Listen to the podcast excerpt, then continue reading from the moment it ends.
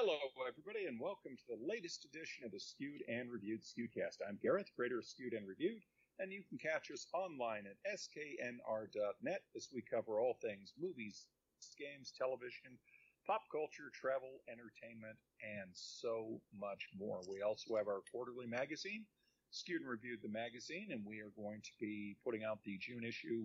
Ooh, probably in about a week's time. We're just finishing up a couple things. There's a couple of uh, time sensitive things we're looking to uh, get in there and get this all taken care of. And of course, you can catch us at Pinal Central, P I N A L Central.com, keyword skewed, which is a network of uh, newspapers in 21 different markets that we uh, do game reviews in. We're on Sci Fi Radio, Open Critics, syndicated, and you can also catch me on BJ Shea's Geek Nation on KISW FM. So we have Justin and Michael as always, and we're going to be doing a little bit of a rundown of, uh, some of the bigger news stories uh, of the week as we go. Now, naturally, remember when we record this and when you hear this are not always the same. Sometimes we're able to record later in the week, but generally we record earlier in the week just to accommodate everybody's schedules. And so sometimes when you hear things, uh, the news could be a few days old. So that's why we try to do a deeper dive into them. And when we do the recording, it is the most uh, up to date and accurate news that we have. So let's start off and uh, bring everyone up to date on the ongoing labor dispute regarding uh, the Hollywood studio system. So the Directors Guild uh, did vote to accept the agreement that their negotiators had reached. So they have a three year deal in place. And SAG AFTRA, which are the actors and actresses, are currently negotiating. Their deal ends on June 30th. And as we all know, the writers have been on strike going on 50 days now. Uh, the other day, the um, Fran Drescher, the head of the union, as well as their chief negotiator, posted a message essentially saying things are going very well and that they are uh, you know, working away on the deal and, you know, paraphrasing that they are pleased with the conversations that have been happening. So hopefully, uh, by the time this airs, if not uh, sooner, a deal will be reached because this has larger uh, implications. Essentially, it would allow the negotiators to then focus on getting the writers back in place. It would free up the actors to be able to not only resume uh, and continue projects that have been either stalled or are in you know kind of limbo waiting to see what happens with the labor. But you would also have things like san diego comic-con and other events uh, down the line new york comic-con so on and so forth where they'd be able to come without any uh, potential conflicts and stuff. Now we've had reports of one uh, unexpected uh, casualty from the situation. Now, it's not directly related to the strike, it is related to the ongoing money saving. Uh, but despite word of a second season uh, renewal that's almost ready, uh, Paramount Plus has announced that Grease Rise of the Pink Lady, the animated spin off Star Trek Prodigy, along with the competition series Queen of the Universe and The Game, are being pulled from the service as early as next week. Now, uh, the other is not so much a shock, but the Star Trek Prodigy has been a big surprise because number one, Paramount Plus is kind of listed as the home of all things Star Trek. The show did receive a second season order. They've almost completed the second season, and now the show is being shopped to other networks. So essentially, now we have the floodgates being open for Star Trek to once again be leaving one home and being at multiple places because whoever picks this up is going to get season one, season two, and any future seasons and possibly spin offs. So, uh, we will start with Justin. What do you make of this? Yeah, this is uh, very interesting. Um, kind of troubling for Star Trek fans, or, you know, I guess it would indicate to me that there's something kind of uh, going on with Paramount just because Paramount Plus was supposed to be basically the the hub for all uh, Star Trek content, and that was the the main driving force for people getting uh, into Paramount Plus as a subscription because that was where you, if you were a Star Trek fan, that's where you would have to go um, to get your Star Trek content. So if it gets shopped to a different platform, to me, that's kind of a, a, a negative sign as to the future of, of the Paramount platform. Now, obviously, I think the other Star Trek shows have been fairly successful, but this does set a precedent that if they're willing to put one of their um, their shows on a different platform, then uh, it does mean that uh, maybe they've like lost faith in um, in their plat in their own platform.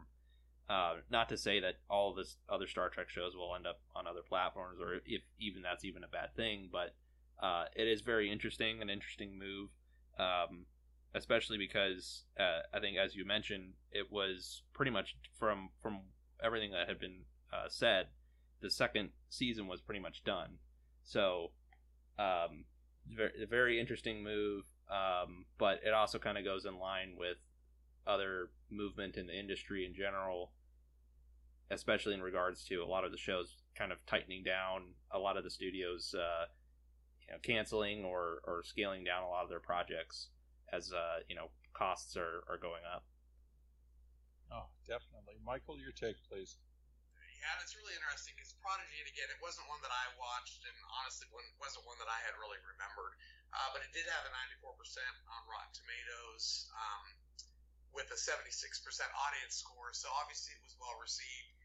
But this kind of goes in line with what Disney Plus has done as well, where they're pulling shows from their network that are actually owned IPs. So I think there has to be, there's probably more to the story than they're letting on. Uh, again, we kind of talked about obviously not having the, the money to fund a new season, I understand that, uh, particularly if it's not something that's drawing, you know, again, it can draw critics and it can draw audience score, but if it's not drawing people to the platform or money platform, then that's, a, that's something else entirely. Uh, but it also makes you kind of wonder how this ties into what's going on with the writer's strike uh, and, and potentially concerns around um, maybe voice acting, maybe just um, something else that we're not really completely aware of. Uh, again, it makes sense uh, to not greenlight something that doesn't do well financially, but it's something else when you're talking about pulling things from a platform where they own the IP. Um, again, Disney Plus was, did this with Willow, which I know was kind of an interesting, uh, interesting thing as well. And then to now see it with Star Trek Prodigy. Uh, again, shopping around for somebody to pick up season two because they're not going to fund it. That's fine. It makes sense uh, particularly if, if uh, Paramount's not going to um, put the bill for it for something that's obviously got some um, critical praise behind it. But but again, not funding the season two and yet pulling something that you have released on the platform. I think there's more to cost savings other than just space because again, um, they're not paying rights um, to own that IP because they already own that IP. So the question is, what money are they saving by pulling existing content? And I think there's more to that. We're going to learn more about that as the time goes by. It is extremely odd because you know we they may have started off as the home of Star Trek, but they have a pretty impressive lineup. They also have a very low uh, entry cost for it. You can get uh, like Peacock, you can get in for five bucks a month, and you know, they have everything from iCarly. Okay, it's not my crowd, but there it is. They have the 1883 and 1923 Yellowstone uh, spinoffs. Now, yes, they are in limbo because of the writer's strike, but they have been big successes. They've got Stallone's uh, Tulsa King, which has been a fantastic show, and the new season's coming. They've got Joe Pickett, and they also offer tons of movies. I mean, just to give you an idea, Dungeons and Dragons, Top Gun Maverick, Scream Six, um, you know, recent things like this, and they have a whole range of uh, children's shows. But the interesting thing is that uh, oh, Beavis and Butthead, let's not forget that they're tied in with CBS. So for cord cutters, this is a huge thing because they can watch uh, a lot of the CBS shows on this the next day. And when Magnum PI, which was another example of a top-rated show that mysteriously went poof. Um, you know, there you have it. Now I know they're not renewing it beyond the next ten episodes uh, of the new season, but you know that was kind of as it went in. They said we're going to do two more seasons, twenty episodes. So they NBC recently announced the next ten episodes are going to be it. Okay, fine, but you know it it was a shock because it's still a very well-rated thing. The big thing too is they have football. So come the fall, you can turn on your Paramount Plus, and if you don't have cable or you don't have uh, whatever, you can watch the Sunday CBS games and the other content, boom, right on the service. So that, uh, you know, as well as the over the air content. So that is a bit of a surprise. Because essentially you're getting the CBS, BET, Comedy Central, Nickelodeon, MTV, the Smithsonian Channel, and all their originals. So it's not like they're hurting for content and to announce a show, particularly like you said, one of their flagship shows. And I'm just wondering if it was a case of, okay, Discovery's ending. Maybe they consider that the weak link in their Star Trek portfolio. They've talked about doing some original Star Trek movies for the show. We know that uh, Strange New World has already been given a third season order. We've heard rumors about this Star Trek Legacy series and maybe someone crunched the numbers and basically said, you know what, we can make more money farming this out and letting someone else pay us the royalties and the licensing rights and getting a share of that revenue and use that to fund one of the new projects versus this. Like you said, they don't do these things without money being involved, but it was really odd. I mean, this would be, um, you know, I, I kind of look at it if they would have come out and said, okay, we're getting rid of Strange New World and we're going to stick it on Netflix or Prime Video or something like that. Okay, maybe you got a real scandal, but this is, you know, essentially a youth aimed Star Trek. The biggest surprise was essentially they're letting someone else get the hands on their project. But remember, they had an extremely lucrative deal with Netflix uh, running the old series before they retained them. So maybe they crunched the numbers and said, you know what, we actually made more money letting someone else have our IP than it holding it in place. So who knows? Moving on to other topics, the uh, interesting thing we wanted to mention for anybody who's seen Hawkeye, uh, the series on Disney Plus, is that there is a very humorous reference to Rogers the Musical, a Broadway production depicting the first Avengers film. Well, it's become so popular it's taken on a life of its own, and as part of the Disney 100 celebration, Disneyland Resort is going to be presenting Rogers the Musical. It's an all new one act musical theater production. It will be at the Hyperion Theater in Disney's California Adventure Park from June 30th through August 31st. And it'll be roughly 30 minutes long, and it will feature uh, singers, dancers, telling the story of Steve Rogers, joined by Peggy Carter, Nick, Nick Fury, and select members of the Avengers. So I'm going to be there. Uh, July 5th is our date at California Adventures. So I'm hoping we can get in there. I'm hoping the granddaughter isn't going to fuss too much. And if she does, maybe she'll cross the street with my wife and her dad and go watch the uh, 4D Mickey Donald Duck thing we took her to, and I can pop over and see it. But I also realize everybody is probably going to be trying to get into that thing. So I don't know how they're going to handle it, but we'll find out. It, will be interesting. And there's also a range of uh, Captain America themed foods and drinks that is going to be available. So Disneyland's got a lot of stuff going on right now. They are getting ready for um, Indiana Jones, the Dial of Destiny. Uh, Mike will be doing a preview in the upcoming magazine about the Halloween plans that are coming up, and we already have information about the Oogie Boogie Bash or Ookie Boogie Bash, I should say, and just lots of fun stuff coming up. I'm very curious to see uh, some of the new things. I have not seen Galaxy's Edge yet, so I'll be doing that. I understand there's a new edition of the World of Color. There's a, a Magic Happens parade that I haven't seen, and we're very anxious to take our granddaughter on Mickey and Minnie's Runaway Railroad. She loves Minnie Mouse uh, likes trains. I have never been on the new thing, so I'll be trying that. So hopefully, hopefully that'll be uh, something to keep an eye out for. All right, Justin. So we've got some news that Atari's been very, very busy. They have been cranking out all kinds of new games with their Recharged series. And just today, we got news that Atari is going to be doing Quantum Recharged, as well as a brand new version of their classic game, Haunted House. A few uh, days prior to that, we got news that uh, the game Mr. Run and Jump is going to be getting a Atari 2600 cartridge version.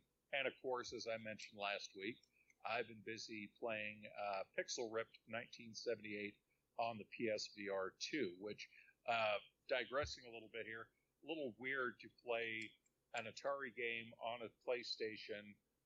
Uh, in that this game is very retro. There's a segment where I'm in an office and I'm playing a game on the Atari 2600, but yet I'm playing it on a PS5 uh, with a PSVR 2. So my wife was having a field day going, You're playing a game of you playing a game, and yet they're bringing you coffee and donuts that you can eat and drink. And I like to pick up the coffee mug and throw it at passing people just to be uh, difficult. So, uh, what do you make of all the stuff that Atari's got going on?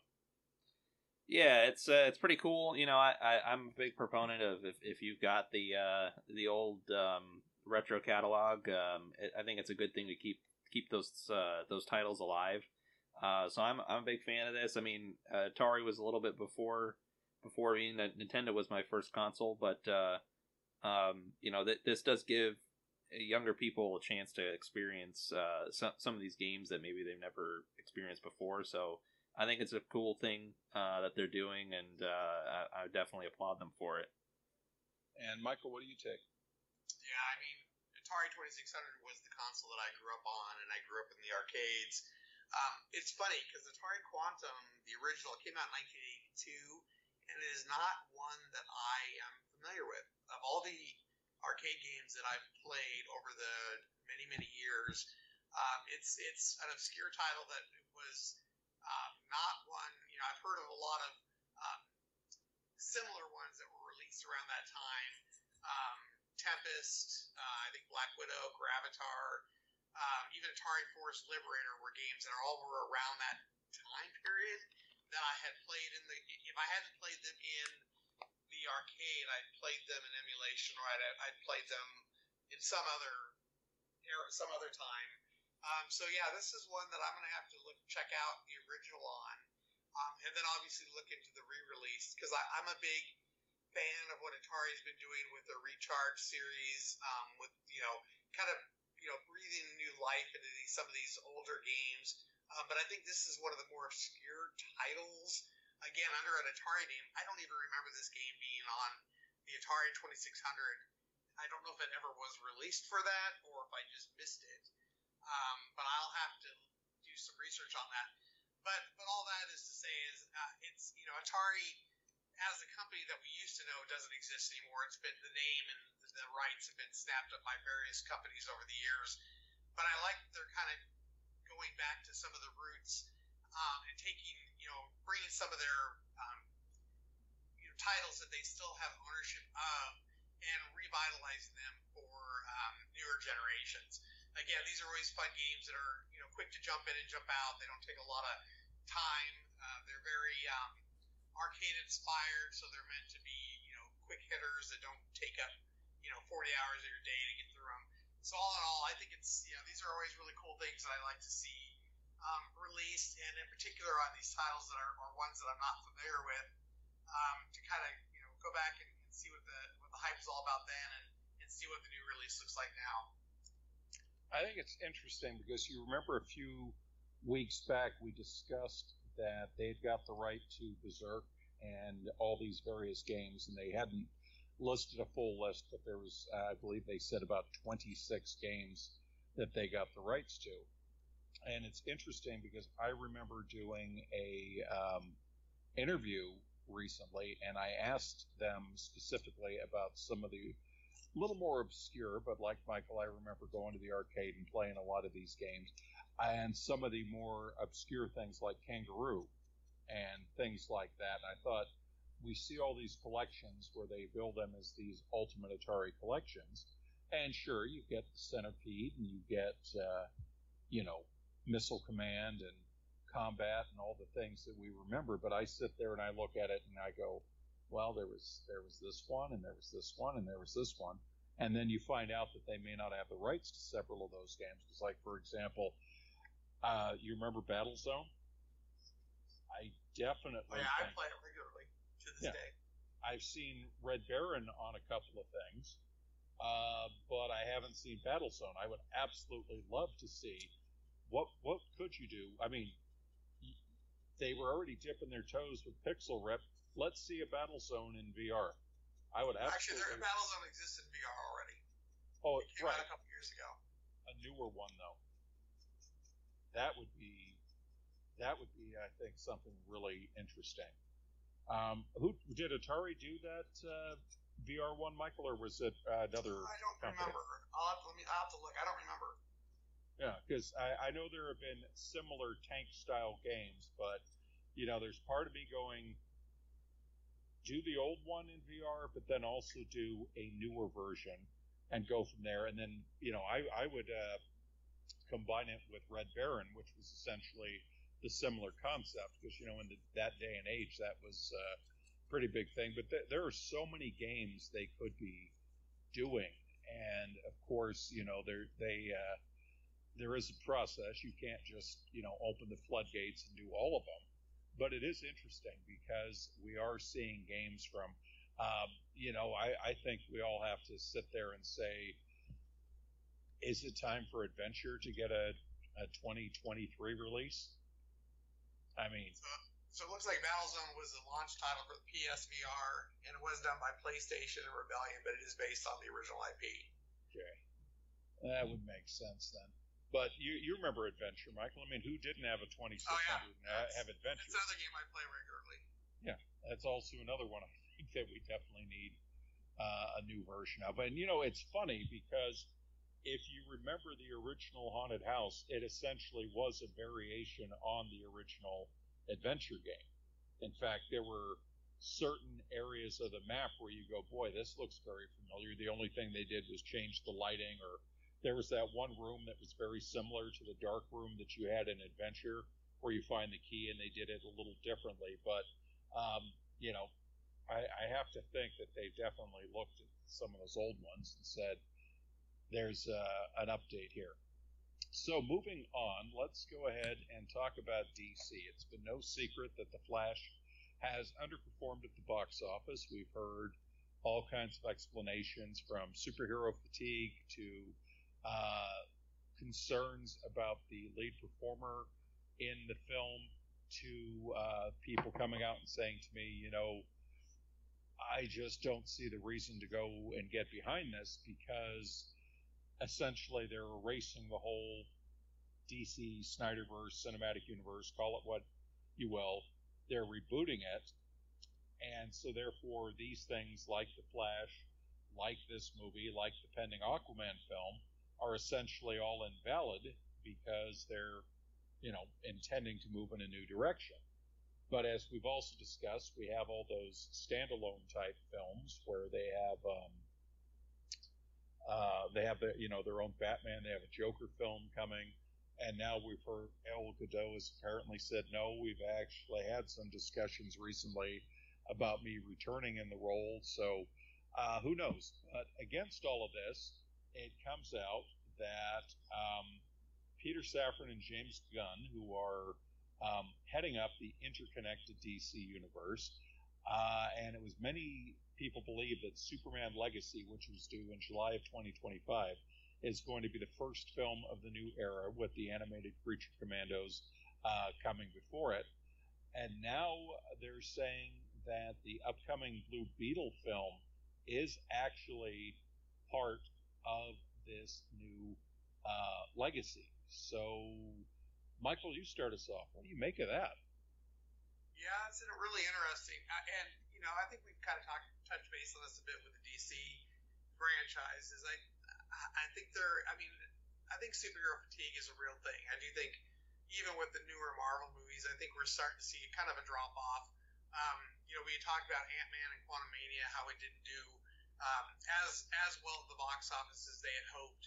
Um, even though I thought that movie was actually pretty entertaining, um, and I and even with the Flash, even with all the news that Michael Keaton um, was reprising his role as Batman, I think that drew in uh, an audience that had nostalgia for Michael Keaton in that role, um, which is probably you know may not be the biggest um, group of people that are going to see movies these days uh, particularly if you're, if you're talking at, at a you know a, at an age group that is not necessarily um, you know those of us who are not necessarily going to be going out to the movies as frequently or are going to save the money and, and go to movies that are uh, we think are going to do well. And again, the DC franchise, you know, we kind of talked about that in the past as well. For me, um, I, I've just been burned too many times that these are movies that I'm more than happy to wait three months until they come out to streaming uh, so I think it's going to take um, it's going to take something really revolutionary to kind of turn that around. And maybe the new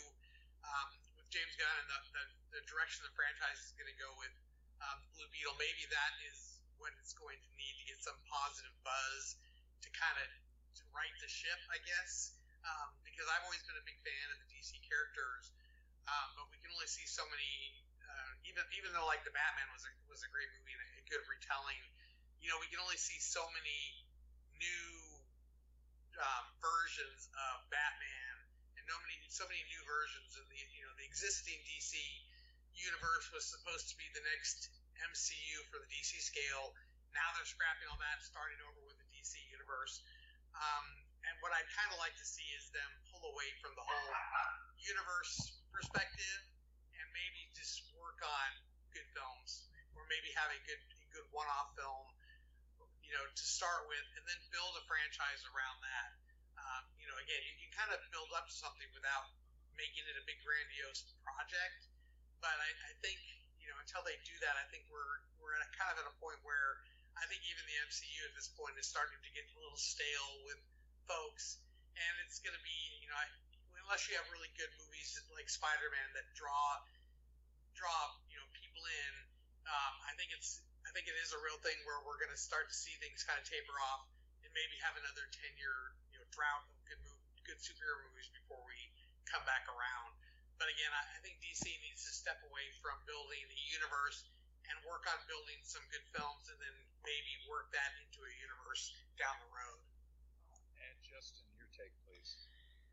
Yeah, I completely agree. Uh, we've we've talked in the past about um, DC's troubles making their cinematic universe to work. And I think the last time we spoke about it, we were kind of all in agreement that one of the issues that they have right now is that it's it seems kind of like they don't really know the actual direction that they want to go.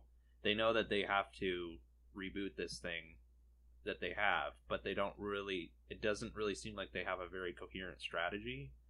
Um, you know, and I, I, I definitely I, I, think this is one of those situations where it's not monocausal. So I, there's there's many actual reasons why you know the Flash didn't perform well. Um, one of those as one of those things I think is true is super like Michael said, superhero fatigue is real.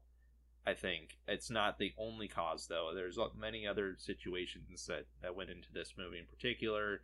You know, there were issues with the main actor. There was um, issues with just the DC um, cinematic universe in, in general.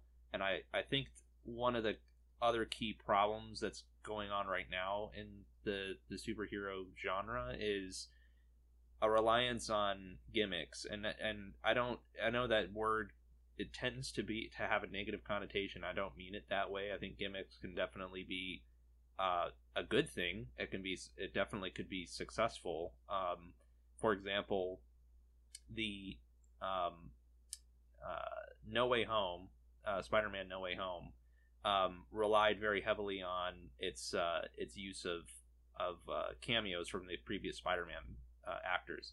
Now, if they didn't have those, if it wasn't a multiverse story that didn't have um, all of those cameos, it still very likely would have been a very successful movie.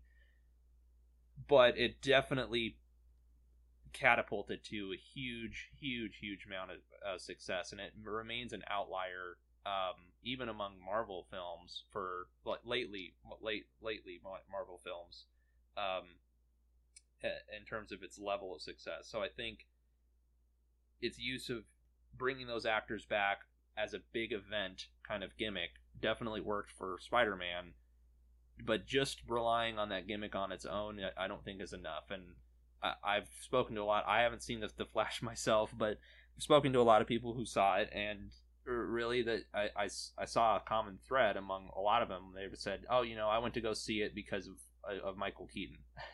I went to go see it uh, just simply simply to see Michael Keaton's Batman, which I think is the a, best part of it. I well. Yeah, but I think that's inherently a problem because if if that was really like the only driving force for the movie, you might as well have just made a, a sequel to um, uh, Batman Returns and just brought Michael Keaton back and just you know because from my understanding he's not really in the movie all that much. It's not really about him. It's it's about the flash. So uh that i think that's just a problem going forward. That's just not something they can rely on. They have to you know actually come up with good stories um, that stand on their own and uh, they can't really rely on just cameos from uh, from very popular characters yeah, good point michael did you have anything else you wanted to add on that before i uh... No, nothing else on my end. Okay, so this is the way I look at it. Um, there were aspects of the Flash I thought were, that were done very well. There were issues that I definitely think could have been addressed. You can say that for any film. Uh, I do find that the Michael Keaton inclusion really took the film to another level. So that was definitely a huge, huge, um, uh, you know, calling point for me in it. I think the biggest problem, and this is where it gets really um, careful, you have to be so careful with this, is that go back to before James Gunn and Safran uh, tapped it. Let's go back to Justice League before the one that we got came out, and I don't mean the Snyder Cut, when they first announced it and then they shelved it and then they reorganized and came back to it we always heard about how DC would say, we're going to do this, we're going to do this, we're going to do this, we're going to do this. And then the movie would come out and it would underperform. You can even go back to Green Lantern. And then everything gets blown up and then they reorganize and they start over. So we have Batman versus Superman, and this is going to lead into the Justice League, and this is, oh, and then this blows up. And you had this kind of reactionary thing. And we we talked about, you know, it is kind of sad that a film like Batman versus Superman that made over 800 million dollars was considered a financial disappointment because of the amount of uh, promotion they did for it. A lot of people said though they got to hit a billion to start making the money. The you know uh, Henry Cavill Superman films did well. Um, the first Wonder Woman film did well. Aquaman did well. So it looked like they were on their path and everything was going to be all set. And then Wonder Woman 84 came out and everything kind of started going off the train. And then Black Adam didn't do as well as they had hoped. Shazam, Fury of the Gods didn't do as well as they hoped. And, you know, even before that happened, one of the biggest criticisms they had was there is nobody at the helm. You could at least say, good or bad, Feige, and I, I, I would say the success rate has been overwhelmingly clear. Feige and his hand on Marvel is working because he's able to say, you know, this is what we're doing, and if something underperforms, learn from it, move on, and go forward. You know, for example, um, Ant Man underperformed, but uh, here we are, Guardians of the Galaxy three, $831 million worldwide. It's getting ready to go on video on demand if it hasn't already. Uh, about to go on to uh, streaming. There's absolutely no way this is not an unqualified runaway success for them. So that's there. But then we have to look at the Marvels that is coming next. Not seeing the same amount of hype for the Marvels that I am for some of the other event films that's going to be one that they have their work cut out for them. And, you know, we sit there and we look at it. Spider Man Across the Spider Verse, uh, $559 million. That's a runaway success. However, um, Kraven the Hunter. I don't know if that's going to make the kind of money that they're kind of uh, looking at. Uh, switching gears from it, Elemental is only at like 121 million right now. Transformers is only at 341 million. Uh, Fast and Furious 10 is only at 689 million. So it it seems like there has to be the big event film to get people back at the theater. This is what we saw last year. The problem is, it appears that perhaps the theaters are putting too much content. Uh, you know, people last year showed that they were ready to come back to the movies if it is a big event movie worth seeing. And I think maybe the studios are giving us too much too soon for some people. We work in the industry, it's not an issue for us, but I, I can honestly say there are some weeks where we sit there and we have three or four different press screenings, uh, all within, you know, a three to four day window. And I hear other critics saying, oh, you know, I'm tired. There's just too many movies and they're too long now. They're pushing three hours and so on and so forth and maybe just maybe that's all part of it. I mean, we've got uh, we had it fairly easy this week because uh, I have Mission Impossible: Dead Reckoning Part One. That's it, but that's the big event film that's coming out. We'll see how well that does, but it is a very uh, interesting uh, situation where you look at some films and you go, "Oh, this is going to be a hit," and it's not. And you look at other films and you go, yeah, I'm not sure about this one, and it cleans up. So I think it's still, you know, going back to what we talked about last week, where the industry analyst went over things and said, you know, we are probably not going to see full on normal pre pandemic theatrical behavior until uh, about 2027. But uh, as early as 2025. He said, you know, the numbers are definitely skewing upwards again. It's just you have to take that bit right now where you're going to have some films do really well and some do bad. Whereas, you know, 2019, for the most part, you were not having too many costly misfires out there. And of course, that all leads to our other situation where they're going over streaming and trying very anxiously to, uh, you know, make up for their losses uh, this way. So it'll be interesting. Well, talk about breaking news. This I, I, had nothing to do with the writer, I mean the actor strike, but we just got an email in from Zotac uh, telling us that the brand new, Michael, you'll probably be thrilled about this, the brand new GeForce RTX 4060 8 gigabyte series powered cards uh, are apparently um, rolling onto the market. They basically have said this is going to have a compact and super compact design that will fit 99% of the PC cases. So the big argument about the 4 series cards being too large, uh, they're going to address that. It is going to run on the ADA Lovelace architecture with full ray tracing and Firestorm 4.0 for 40 series. So uh, let's see if we get a price point on this as well. Uh, dun, dun, dun, they are not fully saying, just a lot of comparisons. So, Michael, what do you uh, make of all this? Well, I think it's you know it's good that there's opportunities now for people to get cards, and a lot of the scalping slash uh, mining um, stuff has kind of slowed down. So it's always good to have options, particularly if you're building in a small like ITX form factor case where current 40 fourth gen, you know, 4090s and 4080s wouldn't really fit very easily. So um, small form factor cards are always a good good market to have. Interesting. And uh, Justin, do you have a take on that one at all?